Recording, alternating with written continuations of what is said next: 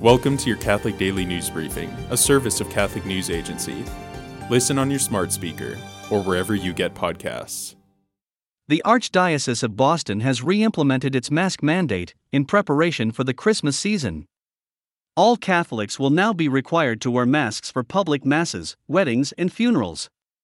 The Archdiocese of New York has also directed parishioners to follow a statewide mask mandate. A statue of the Blessed Virgin Mary and the Christ child was seemingly untouched, outside a Catholic parish in Kentucky, that was heavily damaged by storms this weekend.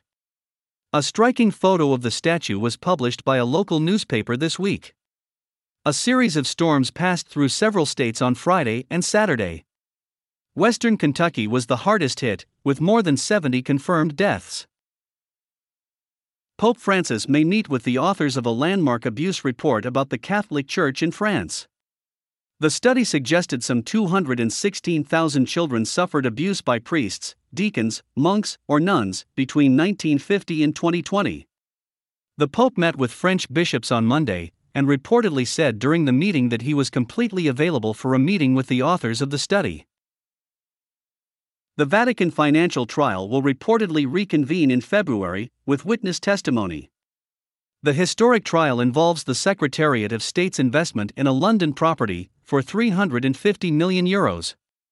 The trial began in July, but it has been mired in procedural problems. Today is the feast day of St. John of the Cross.